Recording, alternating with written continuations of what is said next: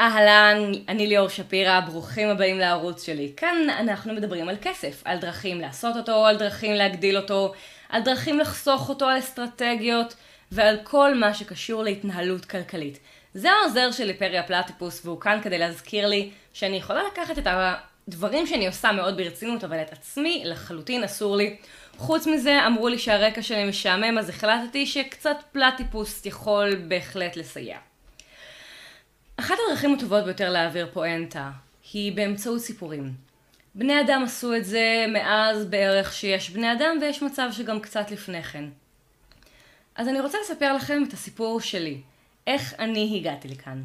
כלומר יש הרבה מאוד סיפורים, חלקם כוללים את אימא שפירא ואבא שפירא מאוד אהבו אחד את השנייה, אבל אני מדברת על, הסיפור, על הסיפור הזה שבו אני כאן יושבת מולכם ומספרת לכם על כסף פעם בשבוע בשעה שבע בערב. הסיפור של איך הפכתי מליאור השכירה לליאור היזמת. הסרטון הזה הוא סרטון שלא רק שאין בו שלושה טיפים מנצחים לככה וככה, זה גם סרטון מאוד חשוף ואישי שלי. גם האורך שלו הוא יותר ארוך מסרטונים אחרים, וזה כנראה הסרטון הכי אישי שיש לי בערוץ. ואני אשמח לעדינות ולרגישות איתי. אני מספרת את זה כי אני מקווה שזה יוכל לעזור לאנשים, וכי אני באמת מאמינה בפורמט של סיפור. אבל זה הקישקע שלי, ואתם כמובן לא חייבים לכלום. אני בחרתי לשים אותו שם, תתייחסו אליו איך שאתם רוצים. אתם יכולים להיות חארות ולצחוק עליי, או להשתמש בו לרעתי, זה בסדר, זה שלכם. אבל תהיו עדינים, בסדר? לפני שנתחיל, חשוב לי מאוד להגיד, זה הסיפור שלי. אני יודעת מה עבד לי. אני לא יודעת להגיד בהכרח מה יעבוד לכם, ויותר חמור מזה, אם אתם עכשיו תשבו ואחרי הסיפור תגידו בסדר שהיא הצליחה כי היא ככה וככה וככה, כשהמשתמע הוא ואני לא ככה וככה וככה, אני חד משמעית נכשלתי. המטרה היא להבין מה אני עשיתי שעבד לי, ומתוך זה אם אתם יכולים לגבש דברים שאולי אתם יכולים לעשות, יכולים לעבוד לכם או איזה שהם כללים, או סתם לשמוע סיפור טוב שיעזור לכם אה, לקדם את עצמכם באופנים שאתם רוצים. או ייתן אה, מנדט לתחושות שלכם, ייתן להם לגיטימציה, שזה גם דבר אמיתי. לכו על זה, זה הזמן וזה המקום ולזה הערוץ הזה נועד. יזמות היא כלי נפלא להגדלת הכנסות. אני אומרת בסרטונים שלי וגם כותבת באתר שלי, שקישור שלו תמצאו בתיאור של הסרטון, שיש שתי דרכים עיקריות לעשות כסף. האחת היא להגדיל הכנסות, והשנייה היא להקטין הוצאות. היתרון של הקטנת הוצאות זה שאפשר לעשות את זה בצורה מיידית ומאוד מאוד נוחה. כלומר, אתם לא צריכים את הטובות מהבוס, ואתם לא צריכים לרתום עוד אנשים, ואתם לא צריכים לקחת על עצמכם עוד עבודה. אתם יכולים עם המשאבים הנוכחיים שלכם עכשיו, להתחיל להקטין הוצאות, וכבר ככה לייצר יותר כסף פנוי בארנק.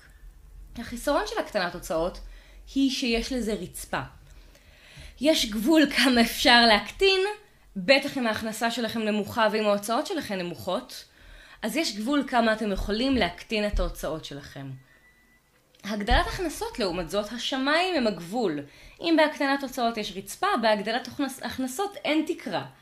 החסרונות זה בטח בהתחלה שואב לכם לא מעט מהזמן, ובהתחלה זה יותר שואב זמן ממשתלם, אבל זה שווה את זה. בטווח הארוך. אמ, בתור, ואלו שתי ההערות החשובות. אחת זה הסיפור שלי ואני יודעת מה עבד לי וזה עוד לא אומר שום דבר על זה שלי יש, לא אומר שבהכרח לכם אין. צחקו על היתרונות שלכם כמו שאני משחקת על היתרונות שלי. ושתיים, הקטנת הוצאות, יש רצפה, הגדלת הכנסות, אין תקרה. הקטנת הוצאות אפשר להתחיל עכשיו ואתם לא תלויים באף אחד, הגדלת הוצאות, הגדלת הכנסות יותר מסובך אה, להתחיל לבצע. בשנת 2013 עברתי לירושלים. באוקטובר, שבוע אחרי שחזרתי מהטיול שלי אחרי צבא, כבר ישנתי על הרצפה בדירה בגבעה הצרפתית, בדירת שותפות שמצאתי כשהייתי בארצות הברית. נרשמתי להיסטוריה של עם ישראל וסוציולוגיה, סליחה, עם ישראל ותלמוד באוניברסיטה העברית, מתלמוד ברחתי אחרי שנה כל עוד נפשי בי, וייתכן שזאת אחת ההחלטות החכמות שעשיתי. התחלתי להתנדב בשנת הלימודים השלישית שלי בארגון שנקרא מכנה משותף, שהוא ארגון, עמותה שהתעסקה בחינוך בתי ספר תיכונים לעיסוק בסטריאוטיפים מגדריים. עם בנים דיברו הרבה על קופסת הגבריות ועל האתגר שעומד בפני גבר כשהוא רוצה להרחיב את המנעד הרגשי שלו. לגברים מותר בגדול רק להיות כועסים או אה, מאוכזבים ואסור להם להביע חול... רגשות כמו פחד או חולשה. אצל נשים זה היה יותר להעז ויותר אה, לנכוח ודברים, ודברים דומים. אני הייתי מהבודדות שהגיעו מהר הצופים. רוב הנשים שהיו איתי, וגם הגברים, היו בכלל מגבעת רם. דרכם נחשפתי פעם ראשונה לתכנות. אני מגיעה מרקע, המשפחה שלי הם יזמים. זה מה שאנחנו עושים. אני מהצד של אימא, אני דור חמישי לעצמאיות. אימא שלי היא מנכ"ל של מכון מחקר שהיא הקימה כשהייתה צעירה ממני בשנה ובהיריון ראשון איתי. אבא שלי הוא גם עצמאי. אה, סבתא וסבא שלי מצד אימא היה להם משק חקלאי. לאימא של אימא שלי גם היה משק חקלאי בגבעת חן. ההורים שלה, אני, לא, הסיפור היחיד, לפני שידעתי שלאימא של סבתא רבא שלי קוראים ברכה לאה, ידעתי שהייתה להם חנות. כלומר, אני דור חמישי לעצמאיות וזה יתרון ועוד ישמש אותי. אבל הגעתי לעצמאי והגעתי מהעולם העסקי, לא הבנתי שום דבר בהייטק. ושם נחשפתי פעם ראשונה לתכנות.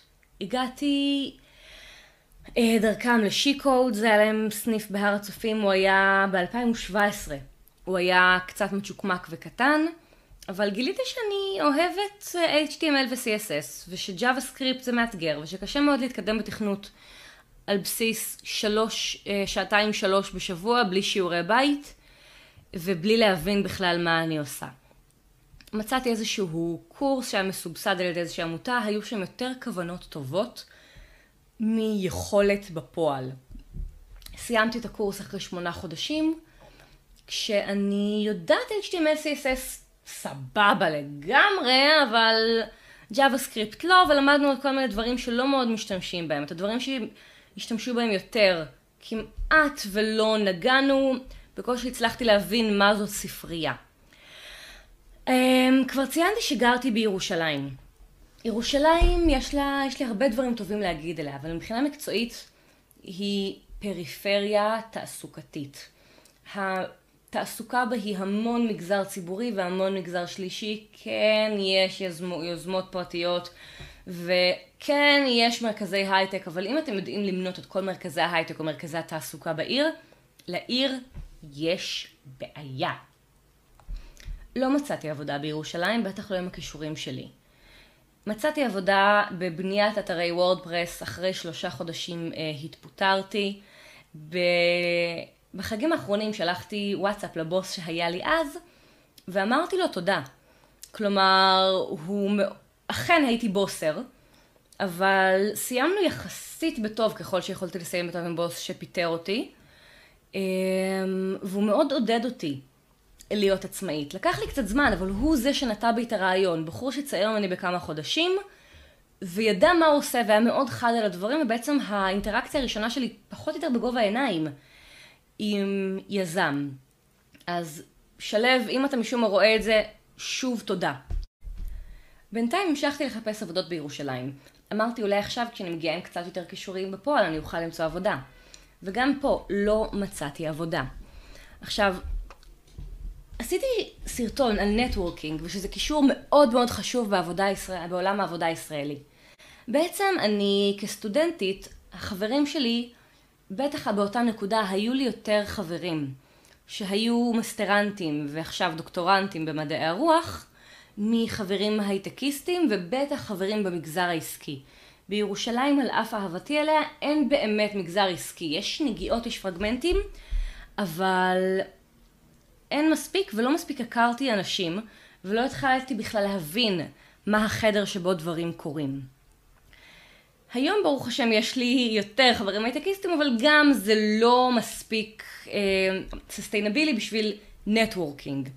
אז החברים שלי מהתואר מדעי הרוח, וחברים שלי בבית הכנסת, מדעי הרוח, הייטק וחינוך. החברים שאני אוכלת איתם בשבתות ומתפללת איתם הם לא בהכרח החברים שאני יכולה אחר כך לעשות איתם קשרי עבודה. מצאתי עבודה אצל בוס שמאוד האמין בי בתחום של ניהול קהילה, תוכן ותחזוקת אתר. זו הייתה סינתזה מצוינת של מה שעשיתי, אתרי וורדפרס, עם תוכן שאני עושה מאז שאני בת 16 פחות או יותר. עבדתי שם בערך שנתיים, בשנה הראשונה כשכירה, עברתי אה, לגור אצל ההורים שלי כמה ימים בשבוע ועשיתי אפטר וחמשושים בירושלים. אה, התחלתי לעבוד מהבית, הוא נתן לי לעבוד מהבית עוד לפני שזה היה פופולרי, פשוט כי שמתי את זה על השולחן כבר בראיון העבודה. שאני רוצה לעבוד שלושה ימים בשבוע מהבית, והוא זרם איתי וזה עבד, והיה לי חדר עבודה ועבדתי מהבית. הפכתי לעצמאית בחגים, כי המרחק מהבית היה לי קשה, והנסיעות האלה, מה שנקרא יוממות או קומיוטינג, קו אה, קטמון ורמת גן, שזה ביאליק ז'בוטינסקי, זה אפילו לא בורסה, היה לי מאוד מאוד קשה, וכי רציתי להגדיל הכנסות. אה, חוץ מזוכים עבדתי עם מישהי שהייתה דמות שמאוד קרובה אליי בעריכת תוכן ובפרויקט שהיא הקימה ויזמה במגזין אינטרנטי שלה שאני מאוד אוהבת. כל האנשים האלה, הם עדיין, אני מאוד אוהבת אותם.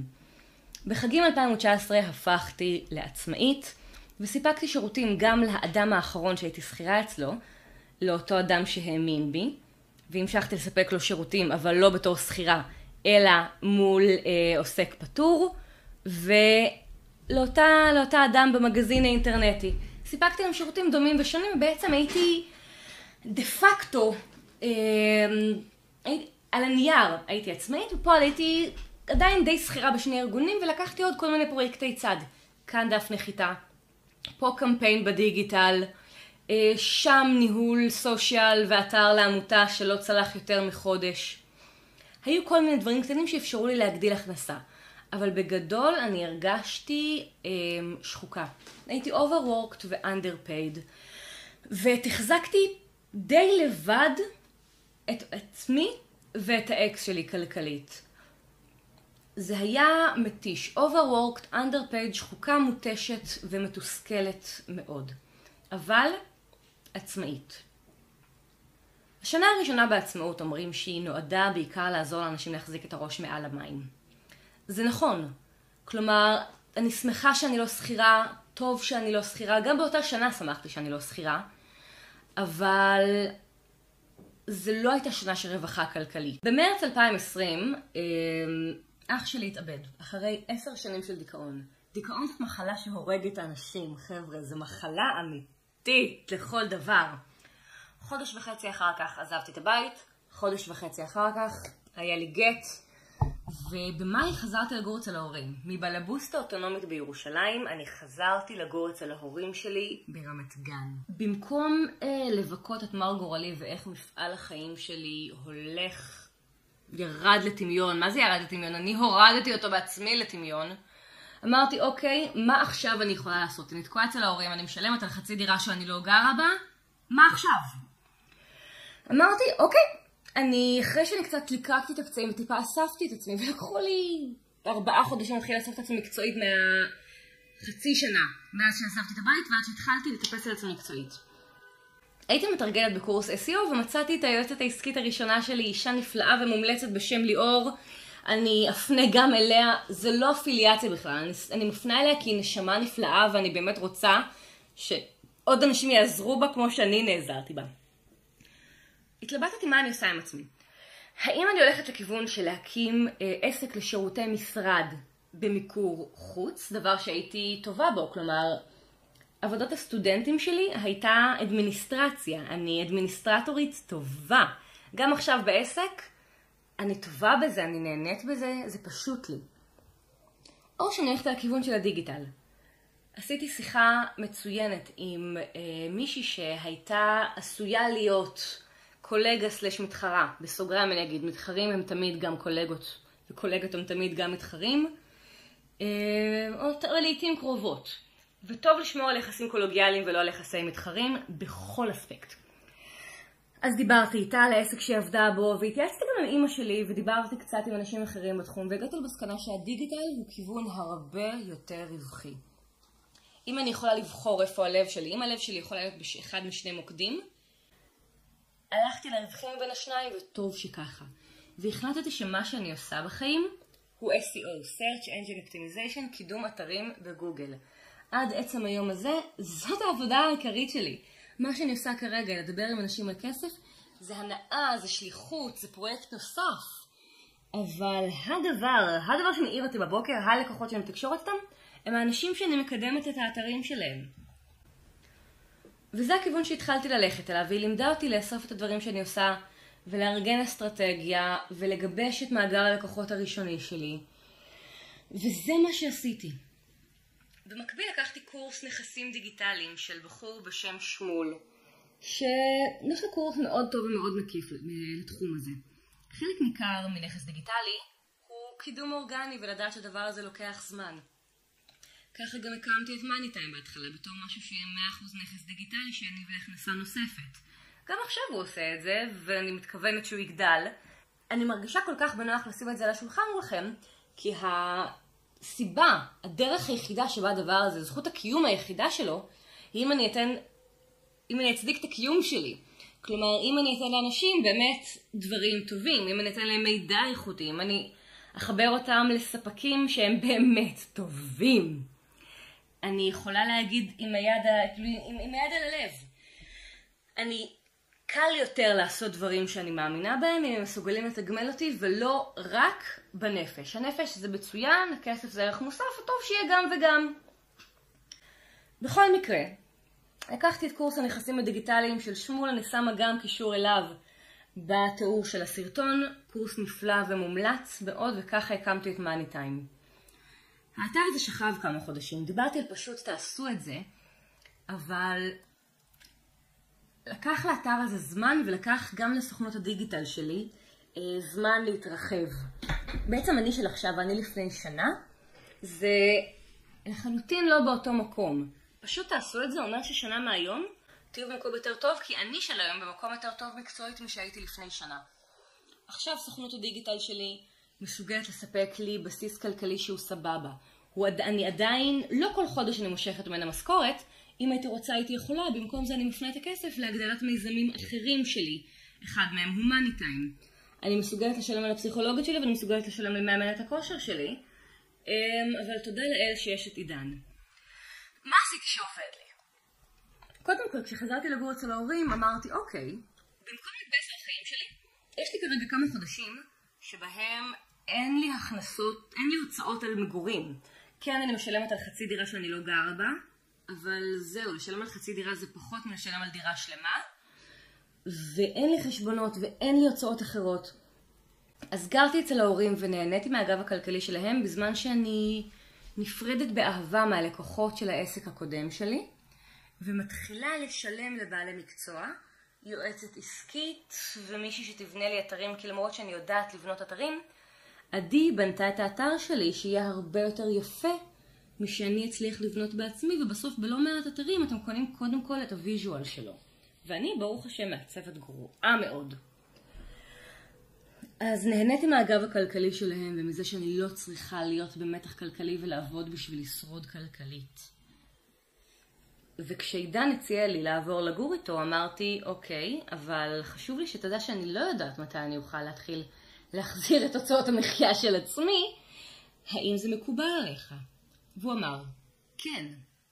גם עכשיו הסיכום ביני לבין עידן זה שהוא מביא את השוטף מהעבודה שלו כשכיר, ואני דואגת uh, לבנצ'ר, נקרא לזה. כלומר, עם הידע שלי בשיווק אני הופכת את ערוץ היוטיוב שלו למשהו שהוא יותר גדול ויותר סוסטיינבילי, um, זאת המילה באנגלית, יותר בר קיימא.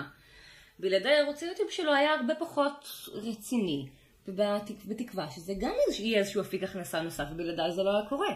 חוץ מזה, אני גם עושה יותר דברים בבית, שבלעדיי זה היה נגמר ביותר הזמנות מוולט. שזה גם עניין, עבודות בית זה דבר. חוץ מזה, אני מקיימת את העסק. זה לטווח הארוך. זה שאחרי אה, שנתיים, כן, שנתיים, יש כאן שנתיים, מרגע שהפכתי להיות עצמאית, אני עדיין לא אה, מביאה הביתה דליים של כסף, בסדר. אבל עוד שנה, שנתיים, כבר המצב יהיה הרבה יותר טוב. עידן מהמר שתוך פחות משנה אני כבר ארוויח יותר ממנו. אני בטח לא הולכת להתלונן על האמון הזה שהוא נותן, ואני מקווה שזה יקרה. אה, שכירים מוכרים את הזמן שלהם, וחוץ ממשכורת הם גם מקבלים, מקבלים ביטחון ויציבות. בתור עצמאית אין לי יציבות, אני יוצרת לעצמי אבל יותר מאפיק הכנסה אחד. אני כעצמאית לא בטוחה איך שכירים מסתדרים עם אפיק הכנסה אחד, כי ביום שהוא נגמר יש להם את קרן החירום שלהם וזה יופי, אבל היא יכולה להיות גם קרן חירום וגם אם אני עכשיו סוגרת את סוכנות הדיגיטל שלי, או יותר טוב, מוכרת את סוכנות הדיגיטל שלי ברווח, כי יש לי אה, לקוחות ונכסים שבניתי, לא מתכננת כרגע אגב, אבל יש לי עוד אפיקים אחרים, אני יכולה ליצור לעצמי עוד אפיקים אחרים. ולכן אגב אני אגיד בסוגריים לשכירים, ליצור עוד אפיקים זה אחלה. אני לא בודה כרגע נכסים דיגיטליים לאנשים, אבל אפילו ליצור לעצמכם נכס דיגיטלי. עוד סוגריים אני פותחת. מה שאהבתי בקורס של שמול זה שהוא עבר. זה ייקח לכם עכשיו שנה, שנה וחצי, אבל בסוף יהיה לכם משהו ביד. זה שונה מהרבה מאוד אנשים אחרים שהבטיחו הכנסה פסיבית של אנא ערף כמה כסף, ושכחו לציין בכוכבית. אחרי השקעה מצדכם של 1,500-2,000 שקל בחודש למשך שנה או אנא ערף. כלומר, אנחנו צריכים להשקיע לא רק זמן אלא גם כסף.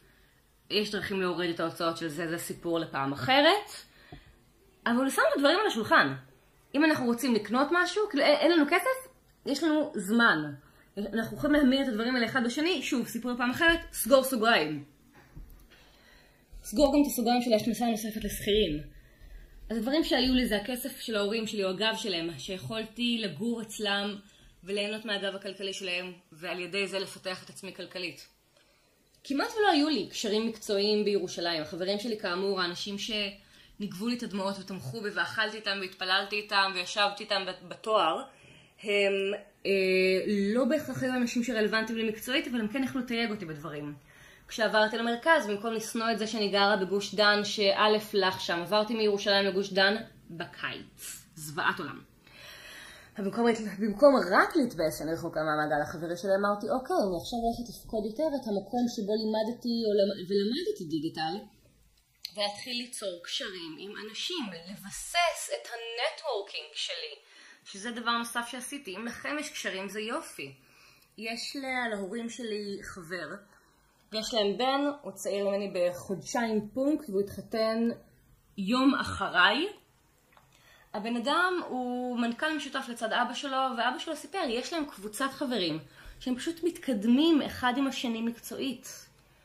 הם מושכים אחד את השני לכל מיני מקומות ומספרים אחד לשני יוזמות. נטוורקינג זה דבר, חברים הם יכולים להיות גם נכס מקצועי, ואם החברים שלכם לא נכס מקצועי, תיצרו גם קבוצת חברים שתוכל להיות נכס מקצועי. כלי נפלא. חוץ מזה, יש לי בן זוג תומך שמסוגל כרגע לפרנס את שנינו, כשכל אחד מאיתנו מתמקצע ואחראי על משהו, עידן אחראי על השוטף, ואני אחראית על, ה, אה, על העתיד ועל התכנון קדימה. לא סתם אני יותר טובה בעידן בלנהל כסף ובלחסוך אותו. אני הייתי צריכה את זה. אני ממש הייתי צריכה את זה. ולכן גם אני כל כך נהנית לדבר על הדברים האלה בערוץ הזה. וחוץ מזה יש גם את החוש היזמי של לאתר הזדמנויות, לפתח הזדמנויות.